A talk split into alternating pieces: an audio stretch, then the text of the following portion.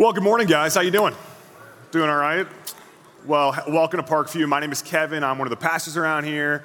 As you can see from some of the decorations out in the lobby, and from the fact that I am slightly sore from my wife convincing me to cut down a Christmas tree yesterday, I think I can safely say Merry Christmas as well. Uh, Christmas time around Parkview is a pretty crazy time. There's a lot that goes on week to week around the church. And if you'd like to maybe take a next step or get connected with us, uh, the best first way to do that is you can go right outside those doors. We've got a Next Steps booth with a team out there that would love to answer any questions you have, uh, get to know you a little bit. Um, or I'm just going to highlight a few of those things for you right now. The first one is that next weekend is the kickoff of our actual Christmas sermon series, and that'll start this next Sunday, the 4th. And the series is called The Untold Story. It's basically a sermon series that's going to give us a behind the scenes look at what was happening leading up to the birth of Jesus and look back at that history and see how it might apply to what God is doing in our lives today. We've got some great messages from Tim and Todd that'll lead us into what will ultimately be our Christmas Eve services. We have those times that are posted, and if you are new to Parkview, Christmas Eve services don't actually ha- happen start on Christmas Eve. They happen uh, like the Wednesday before because we have a lot of services that happen. Uh, there's going to be 18 specific services across all of our campuses. All those times will be listed at, at Christmas at Parkview.com. Uh, on your way out the doors, you'll see some more information on that, we'll talk a little bit more during the sermon as well. But there's a great way for you to just start engaging with Christmas actually starting today. If you were around the last couple of months, we've been doing this thing called the 40 Days Devotional, where we were spending time each morning or each, each time during the day, however you were doing it, uh, with a video from somebody on our staff or just some reflection time. And we're going to do that same thing for Advent, which is the time leading up to Christmas. And the easiest way for you to get on there, if you want to pull out your phone right now, I won't get offended, you won't get yelled at, I promise you. You could just text the word Advent to 65649, and you'll be able to sign up if you want for even daily reminders, or it'll give you the link of where to go each day leading up to Christmas. It'll be a great way for us to start preparing for that season. And one last thing uh, on your way out those doors, uh, there's going to be some opportunities for you to come alongside us uh, in generosity. We're partnering with some of our families that are in need right now, and as well as some of our local ministry partners to do that. So we've got little tags, little ornaments that have different uh, ages, uh, the, the different kids you can come alongside to bless this holiday season. It'll be a great chance to do that. Right outside those doors, our north lobby is where you can go and find that. And the whole reason we talk about generosity around Parkview is because we believe we serve a very generous God. And it's with that said that we want to start our time together celebrating that. If you would, let's stand as we begin our time together in worship. Thank you guys for being here.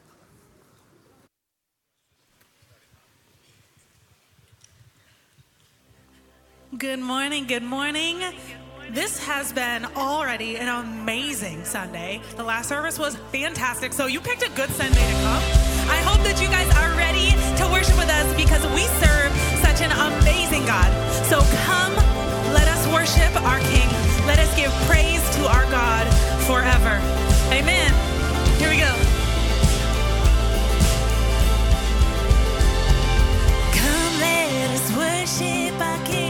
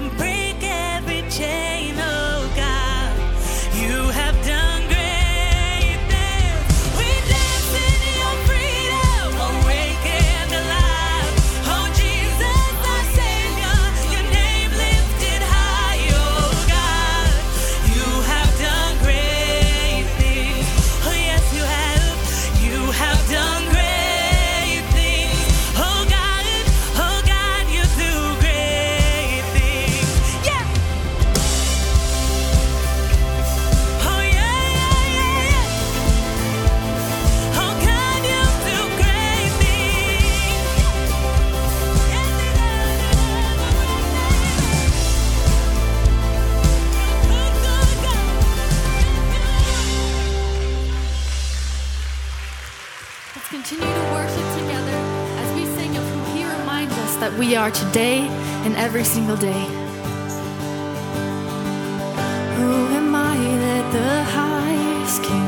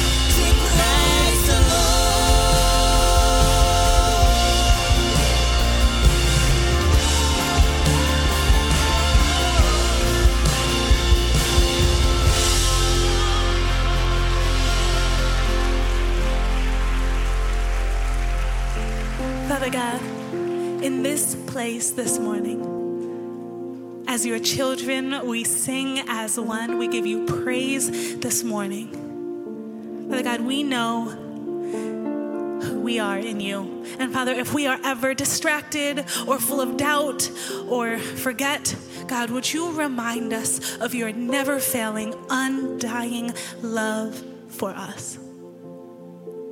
We have everything we need in you. We ask this in your name we pray. Amen and amen. Now let's give God one more hand clap of praise this morning. You all may be seated. Hey, Parkview, uh, Thanksgiving week, and um, I had two choices basically. Like, I want to spend time with my family during Thanksgiving week, so I'm not going to write you a message. So I'm like, well, do I steal a message from Gene Appel, or do I just ask him to come and preach? You know what I did. My friend Gene Appel's here today. Uh, Gene is one of my best friends. He's a pastor at Eastside Christian Church out in California, and uh, he's got family in Chicago, so he comes in every once in a while and preaches for me.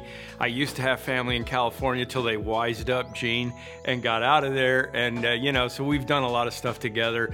You got to understand um, that Gene is one of a couple of hands full of people that I'm like with all the time. He is one of my best friends. We were literally on a Zoom call this morning. We've been texting this afternoon. Um, I just, uh, I mean, like we're in this together, and um, he's one of the best leaders I know. I was just thinking about this. I think the last time he was doing a leadership thing, I, I started taking notes, and then after a while, I was like, nah, screw it. I'll just send this to Bill Brown. He can figure it out. I, I'm, I, I'm not, I'm not there. He is a phenomenal preacher, and he's come, and he's the place where we got the idea uh, for the light bulbs at all of our campuses. So he's kind of come to help us with that a little bit. Will you please welcome my friend Gene Appel?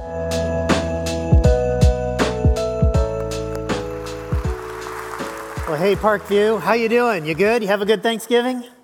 Everybody good? It is fantastic. It's such an honor to be back to Parkview. I get invited to speak a lot of different places, but nobody ever invites me back.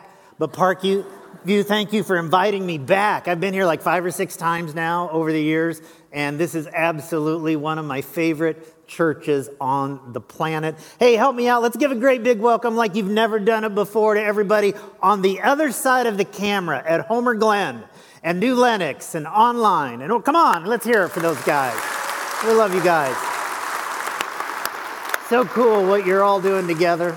Uh, my wife Barbara and I, we consider Tim and Denise some of our very best friends in ministry, and we are so inspired by their 30 plus years of faithfulness and impact in this church. I think Tim is just one of the greatest pastors in America, and you're blessed to have him at Parkview, right?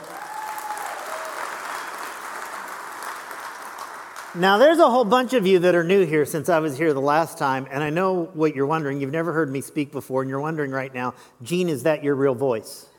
Do you really sound like that? I'd give your audio team a hundred bucks if they could make me sound like Barry White today, you know? Something like, Jesus loves you, baby. Something like that. Uh, but instead, when God was handing out voices, I got one that sounds like I've been inhaling helium for four days. So that's what you're stuck with uh, today. Hey, did anybody hit the stores on Black Friday? Anybody go shopping this weekend? A few of you, most of you did online, right? Uh, you are so brave if you hit the, the stores. I call this the season of brotherly shove. And, uh, you know, there are some Christmas gifts as you're shopping that are just kind of exclusive. Uh, they're manufactured and marketed for a very select few, just to those who can't afford it. Uh, for instance, here's a product from a water bottling company called Bling H2O. And it's just water, but I want you to listen to the ad. More than a pretty taste. Bling H2O is pop culture in a bottle. It's not for everyone, just for those that bling. Ordinary bottled water is just for ordinary people, but for those who have a taste for the finer things, Bling H2O may be the perfect thirst quencher. Bottles of Bling H2O start at $50 and go all the way up to $480. Water, people. Here's another product for you. Take a look at this. It's toilet paper. Seems like it should be for everyone, right? But this is Renova black toilet paper, and the ad says elegance, sophisticated, rebellious. Alternative and eternally fashionable, black toilet paper isn't for everyone, but it is synonymous with sophistication and style. Why waste your time with so last season two ply white when you can treat your cellulite free gym tone tush to black? Do you know what this goes for? $15 a roll. That's what you call literally flushing money down a toilet right there. It's something that should be for everybody, but people have claimed it and said, no, no, no, this isn't for you. It's only for a select group of people.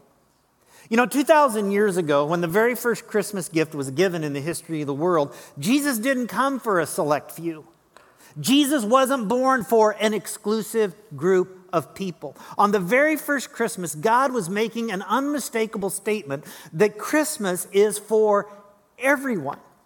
You remember the announcement that the angel made to the shepherds, Luke chapter 2, beginning in verse 10? The angel says, Do not be afraid. I bring you good news of great joy that will be for, everyone say these three words with me, every campus, all the people.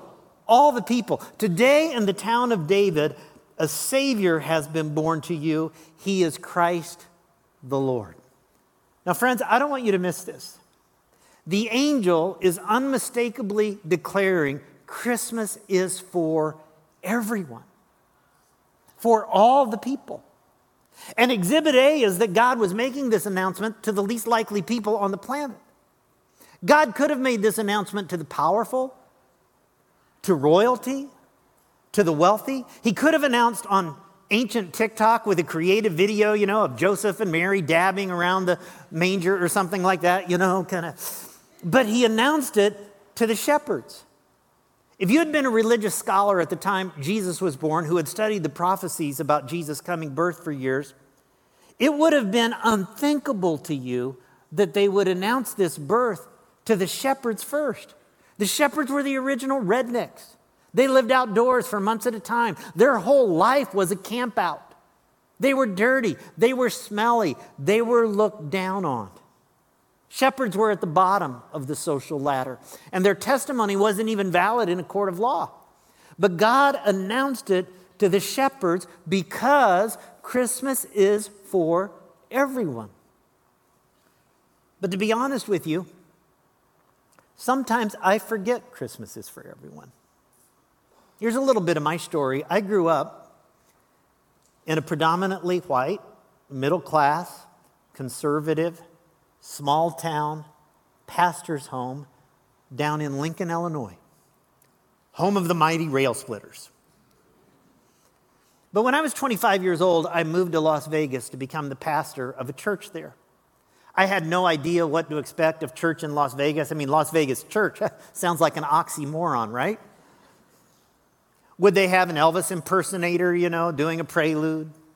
Girls in bikinis announcing hymn numbers, you know, kind of tithe machines in the lobby. I spent the next 18 years of my life in Las Vegas, and I discovered something I never knew in my growing up years. I discovered that my world was not the real world. That at least the world that I grew up in was only a small, very narrow slice of the real world. In the town I grew up in, I really didn't have to confront my feelings about people who were different than me religiously, racially, socially, economically, politically, sexually, spiritually, because I really didn't know anybody that was different than me. I didn't have to confront my feelings about people of other races or skin colors because I didn't have any significant relationships with people of other skin colors or ethnicities. I didn't have to confront my feelings about people who followed other major world religions because I didn't know anybody who followed other major world religions. I didn't have to confront my feelings about people in the LGBTQ community because in my little conservative town of Lincoln, Illinois, I didn't know any LGBTQ people. At least I didn't think I did. I always thought they were out there somewhere. And when I moved to Vegas, I found out they were out there. And those 18 years in Vegas were so good for me and redefined my whole life and approach to ministry because I really had to wrestle in a fresh way with Jesus' words when he just said, Love your neighbor as yourself. And to be honest with you, that was a lot easier for me to do down in my hometown of Lincoln because most of my neighbors were a lot like me. But in Vegas, this became a new challenge for me because Jesus didn't put any qualifiers on this statement. Jesus didn't say, Love your neighbor if he dresses like you, if he believes like you, if your neighbor votes like you, or if your neighbor lives a lifestyle just like yours. He just said, Love your neighbor as yourself, period. No asterisk, no prerequisite, no qualifier. So, one of the areas I really had to grow in in my life, and to be honest with you, I'm still growing in, is to understand that God's heart and God's house and God's Son and God's grace is for everyone. It's a theme that you find all throughout Scripture. I mean, it starts with this angel on the very first Christmas that Jesus is good news of great joy for all the people. 33 years later, Peter stands up on the day of Pentecost before thousands of spiritually wandering people, and he says this He says, Everyone who calls on the name of the Lord will be saved. You turn to the right in your Bible just a few pages later, the apostle Paul wrote in Romans 1:16, "For I am not ashamed of the gospel, because it is the power of God to bring salvation to who? Say it. Everyone who believes. It's not for some, it's not for a few, it's not for the privileged, it's for everyone. 2 Peter 3 9 says that the Lord is patient with you, not wanting anyone to perish, but say it, everyone to come to repentance. Christmas is for everyone. But as I said, to be honest with you, sometimes I forget that it's for everyone. Sometimes I don't love very well. I was at a softball game in a local park a while back watching a game with some friends and and the, the grandstands or the bleachers that we were in were kind of full, and I couldn't help but eavesdrop on the conversation that the people were having in the row in front of me. Don't look at me like you've never done that. You all do that. These people were kind of reliving their life cycle of the past couple of weeks in their lives, and basically it was get up, go to work, go party after work, find somebody to sleep with, go to bed, get up, go to work, go party after work, go find someone else to sleep with that night, just over and over and over again. Now, as I'm listening to that, do you know what my reaction was? I didn't find my heart breaking, thinking, oh, if only these people knew how valuable they were to God. I didn't find myself remembering that I could be in that same cycle, searching for meaning and coming up empty if it were not for the work of God's grace in my own life. Instead, I found myself thinking, whoa, I'm sure thankful I'm not like them. Nose in the air. And I leaned over to a friend of mine that I was sitting next to, and I said, You're not going to believe the conversation these people are having over here. And I just recounted what I counted for you. And then here's what I said to my friend Gene Appel, your guest speaker this weekend. Here's what I said, word for word. I said, They're a bunch of sleazeballs. And right then, my friend said to me, You know, Gene, every time I'm in a group like this, I just think this is where Jesus would be. These are the kinds of people Jesus would be spending time with and hanging out with and loving. And I remember right there, I just put my face in my hands and I thought, Gene, what is the matter with you? You stand up every weekend and tell thousands of people that God loves them and they're valuable to Him. The extent that God has gone to to love them. And you, of all people, you're not loving very well right now. You know, from time to time, we've all heard of a pastor that had to resign for what is described as a quote, moral failure. in the life of a church. And usually, moral failure refers to a sexual sin or a financial sin of some kind. But you know, I've never heard of a church leader who had to resign because of a lack of love. Because for some reason, we don't equate a lack of love as a moral failure. In the average church, if it's discovered that the pastor has had an affair, there's a scandal, there's gossip. It's a horrendous thing in the life of a church. But the truth is, Gene Appel can live next to his neighbor day after day, week after week, year after year, and never do a single loving thing for them. And, and there won't be any scandal in the church. There won't be any little whisperings in the church about our moral failure because I think most of us are not haunted by a failure to love. But I'll tell you who is God is. See, I can be one of those kind of people that Jesus talked about who go around looking at the speck in the eye of other people. Well, I got this big honking huge plank in my own eye. In my own eye. I found that I have this dark, depraved, instinctive nature to take that plank in my eye and use it to build a wall between myself and people who are different than me rather than bridges. When my wife Barbara and I got married, I had this antique children's bank called a picture gallery bank. That's a picture of it right there. Little cast iron bank that I had had since I was a child. A family friend gave it to me. You'd, you'd put a penny or nickel in that little guy's hand, and there was a lever behind, and he would deposit it into, into the bank. The paint was rubbed off in a number of spots. There were some cracks in the cast iron, but I had always had it prominently displayed on a shelf in my bedroom for many, many years where I intended to continue to display it on a shelf in my bedroom for many years after we got married. But Barbara had different interior design ideas than I did. she thought it was an eyesore. She wasn't convinced, and, and uh, you know, she wanted to display it maybe like in the closet or something. Better yet, maybe even just eliminate it like at a garage sale.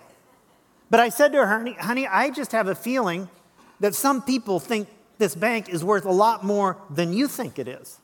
And she would say things like, Dream on. You'd be fortunate to get $5 for it at a garage sale, and you ought to feel guilty about that. I said, But honey, it's an antique. People collect this stuff. It could be worth a significant amount of money to someone. Well, finally, I convinced her rather than just to uh, give it away, to go to an antique store and see what they might give us for it.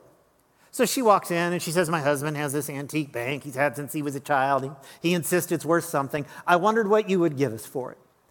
And the collector looked it over and he said, I'll give you $120 for it.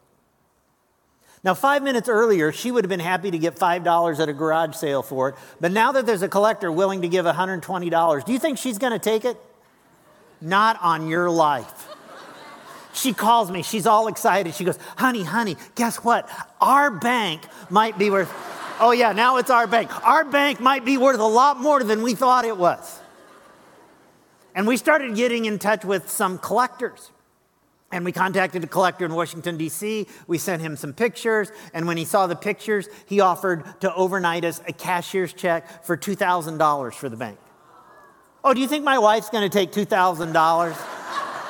This thing that she would have given away weeks earlier, not in a million years. To make a long story short, we eventually sold that old beat up children's bank to a collector in Pennsylvania for $4,000. Aren't you happy for us? The Bible says, rejoice with those who rejoice, right? All of a sudden, we were looking through all of our closets going, what other junk do we have in here that we could get rid of? True story, I went online recently and grabbed that picture that I just showed you of the picture gallery bank. It was identical to mine. And that particular bank had recently sold at auction for $52,000. So you can see how brilliant we were to sell our bank. Now, I told you that story to remind you of a principle we all know value is determined by what somebody is willing to pay for something, right? It wasn't the value that Barbara placed on that bank that determined its value, but what a collector would pay for it. It doesn't matter what an appraiser says your house is worth. Ultimately, value is determined by what somebody is willing to pay for it.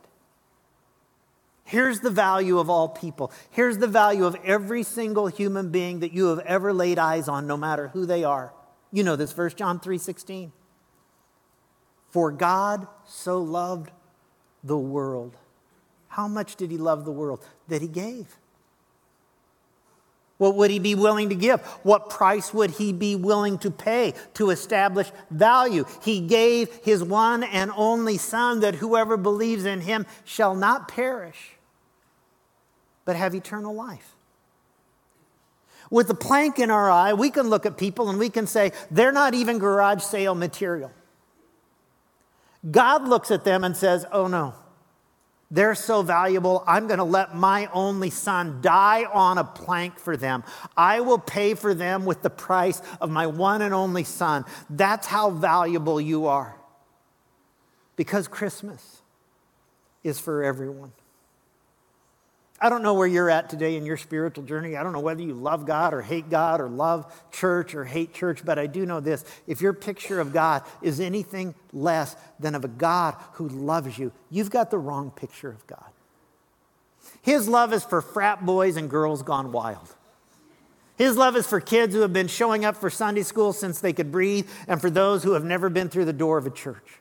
His love is for those with special needs and for victims of rape.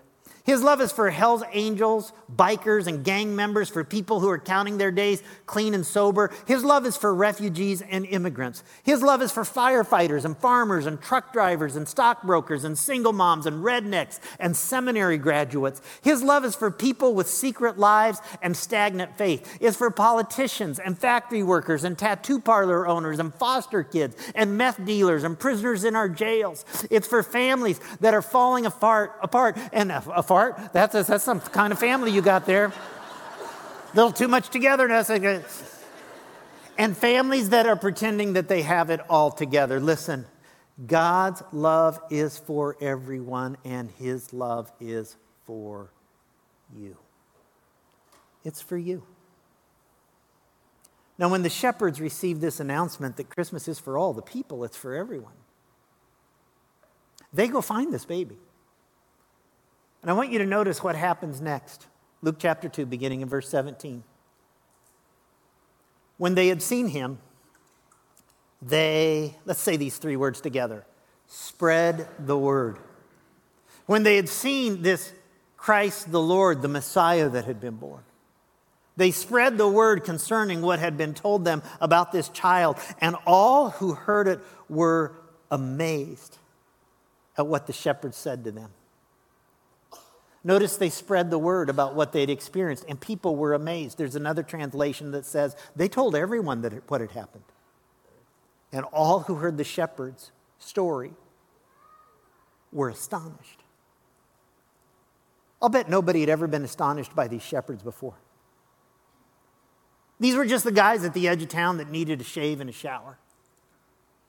But when they told everyone about their experience with Jesus, they communicated with such authenticity, with, with, with such passion, with such sincerity, that all who heard their story were completely amazed.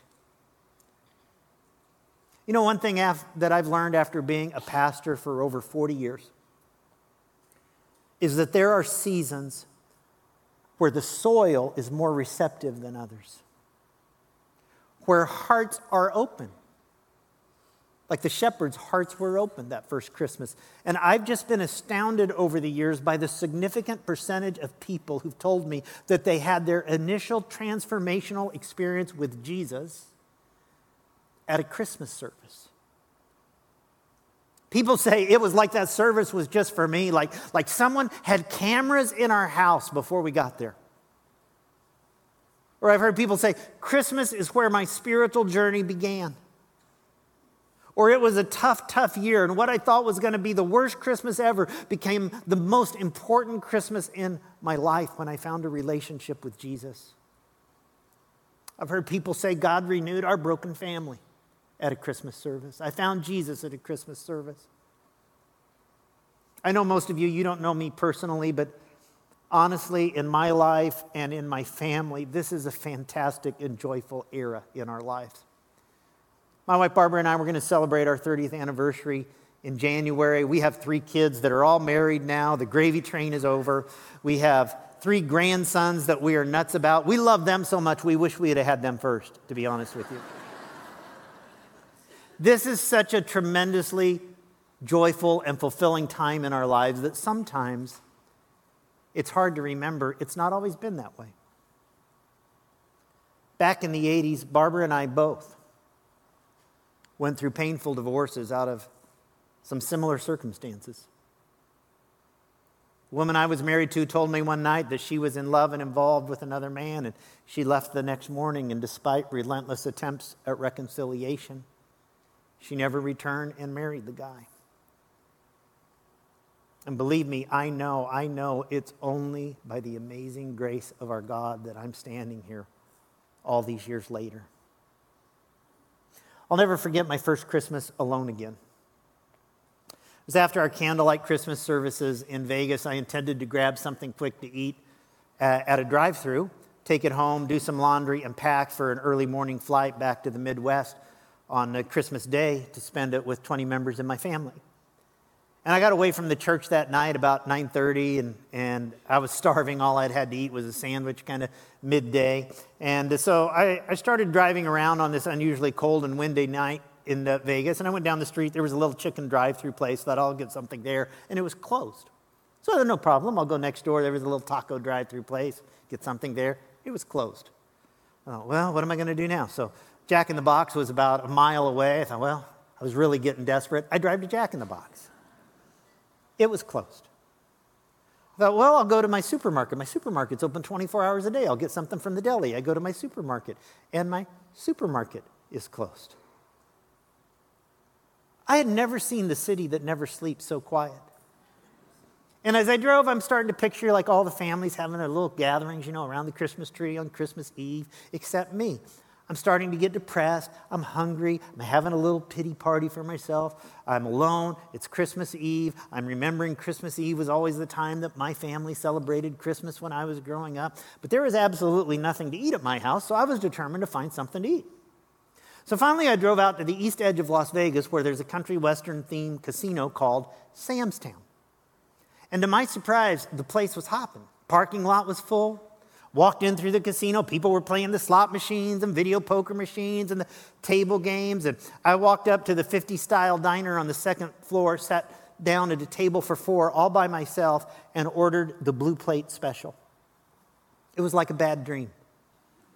I remember thinking to myself, I just spoke for thousands of people, and here I am at Sam's Town on Christmas Eve eating meatloaf and mashed potatoes and gravy alone. And just when I thought it couldn't get any worse, somebody put a quarter in the jukebox and Elvis started singing in my ear, Are you lonesome tonight? Absolutely true.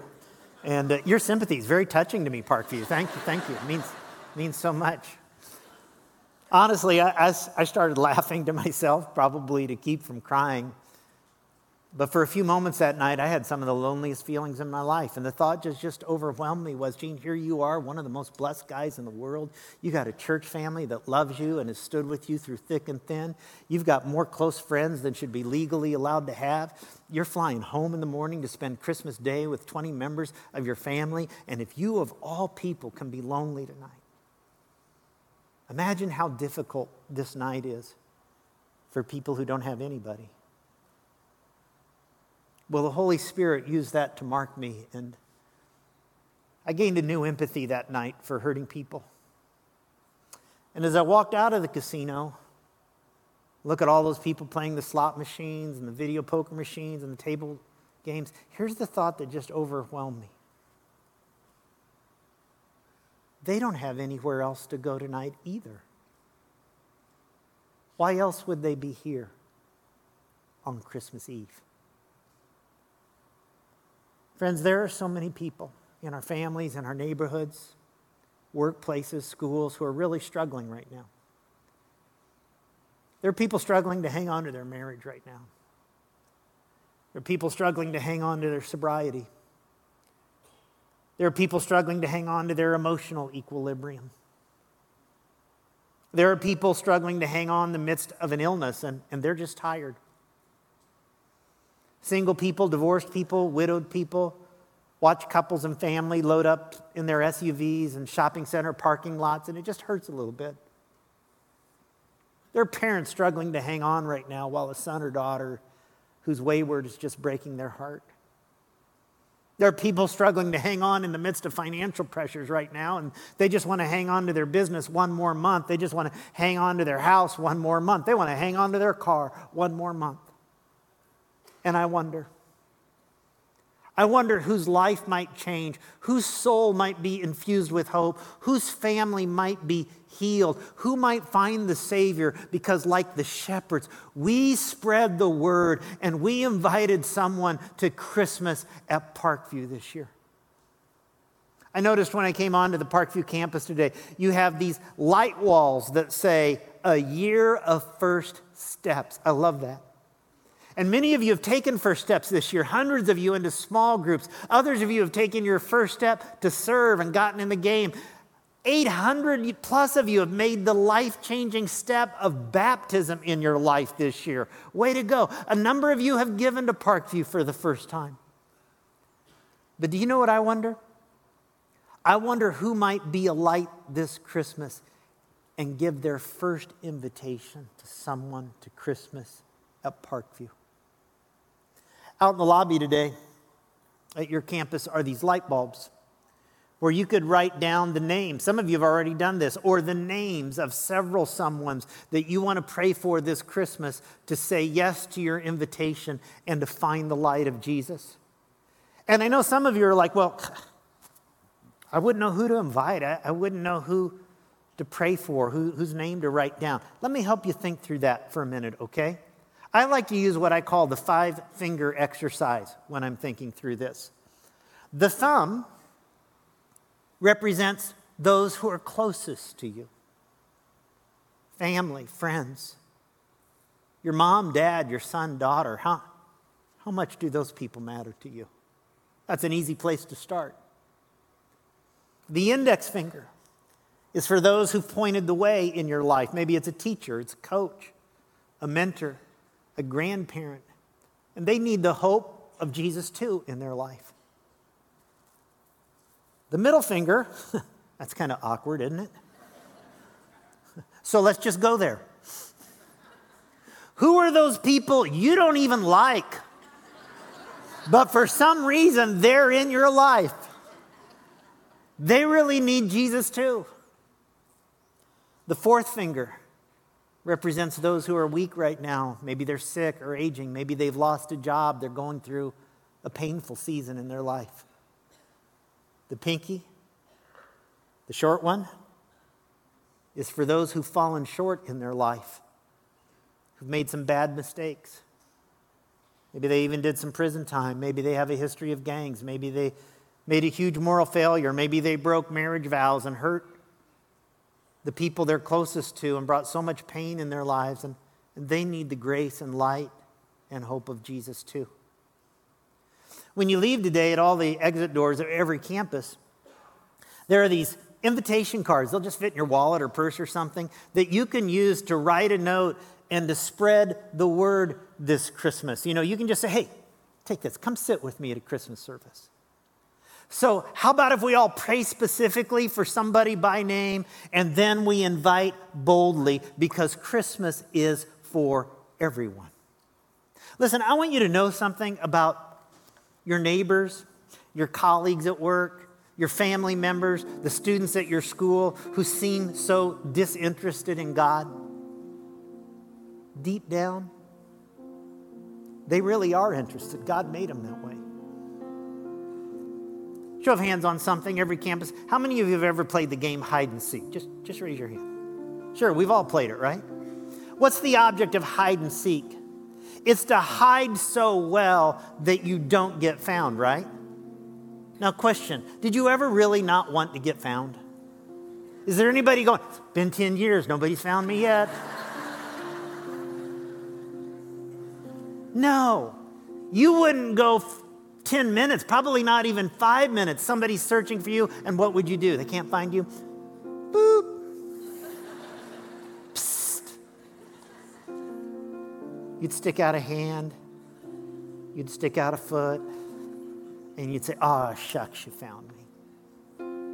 Listen, we've all got people in our relational world that leave the impression they don't want to be found, spiritually speaking.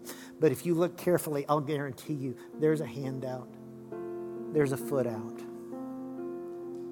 There's a cry for help saying, I need a God who loves me. I need a God who cares about me.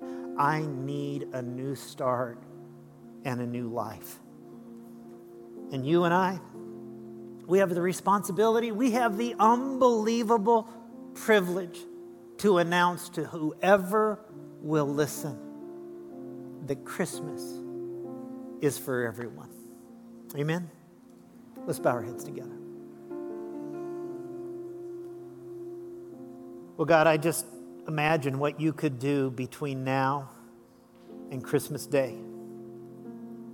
And the way that you could use conversations, the way that you could use invitations, the way that you could take our prayers specifically for people who need the love and hope of Jesus, those who are close to us, those who've pointed the way, those people we don't even like, those who feel so weak right now, those who have fallen short in some horrible ways in their life, and who all need the grace and hope of Jesus, and to know that the greatest gift ever given is for all the people, that Christmas is for everyone.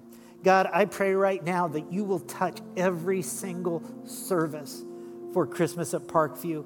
I pray that whoever sits in these seats will be moved by your Holy Spirit and that you would do something supernaturally in their life to bring healing, to bring hope, to bring them to Jesus. And God, if you could use us, we would be honored toward that end. We thank you that Christmas includes us, that you, this gift for everyone, means that it's also for us. And you established our value on a cross by allowing your son to die on a plank. And now he is risen. And today we lift our prayers in his name and for his sake. And everybody said, Amen. Love you, Parkview. Thanks for the privilege to be here today.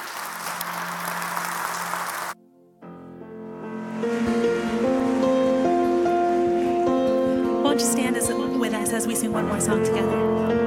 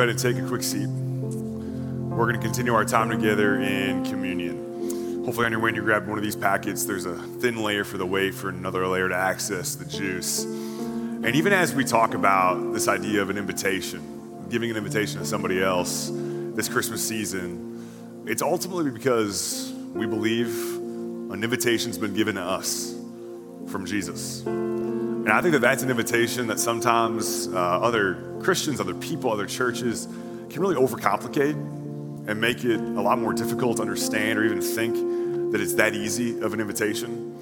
I was reminded of that uh, over the last week or so. Uh, I got home from work the other day and I, you know, got closer to the kitchen table and my wife was sitting on her laptop and she just looked like very sad. So I'm like, it's got to be like a bad email, bad news, something horrible happened, right? Get a little closer and I see that she's on Ticketmaster.com. Some of you might know where I'm going. And uh, yeah, I, I, I was like, oh, what's, what's going on? And she's like, well, we didn't get Taylor Swift tickets, which I was less sad than she was for the record. And then she talked me through this like eight hour process of sitting like in queues and getting like memberships and like secret access codes. I was like, that is just like, that's, it was insane. It was, it was, it was a test of character for her, I'm sure. But ultimately, because my brain works in crazy ways, I had this moment, this thought where I thought, man, how many churches create that same complexity to coming to know Jesus? How many people can do that? Create these memberships, these, these access codes, these things you feel like you have to know or have to do with all these strings attached. And it feels really hard to say, man, does Jesus just really love me? Would he put his value, his life on me? And that's true for you today. Even if it's your first time at Parkview, this isn't a Parkview thing, this is a Jesus thing. You're welcome to take communion with us. If following him, if accepting an invitation, if having a seat with Jesus, is something you want to do, you are more than welcome to do that with us. So I want to give you a moment to sit in that truth, to hold those elements in your hand, a visible reminder of that invitation. And I'll come back in a moment and we'll take communion together.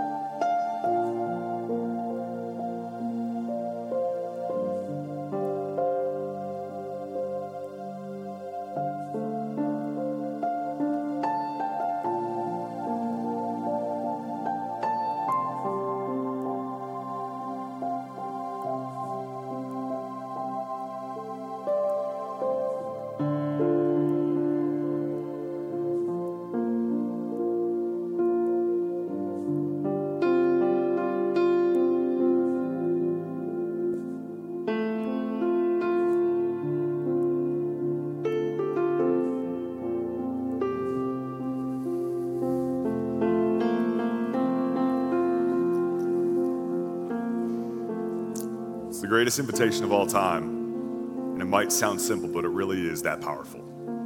The body of Christ broken for you. Take and eat. And the juice, a reminder of the blood that's been shed for you. Take and drink.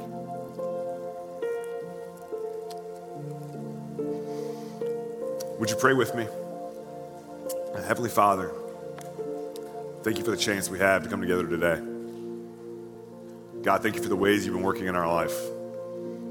And God, for the fact that you've given us an invitation to be part of your story. God, would you put people in our lives over today and the days ahead?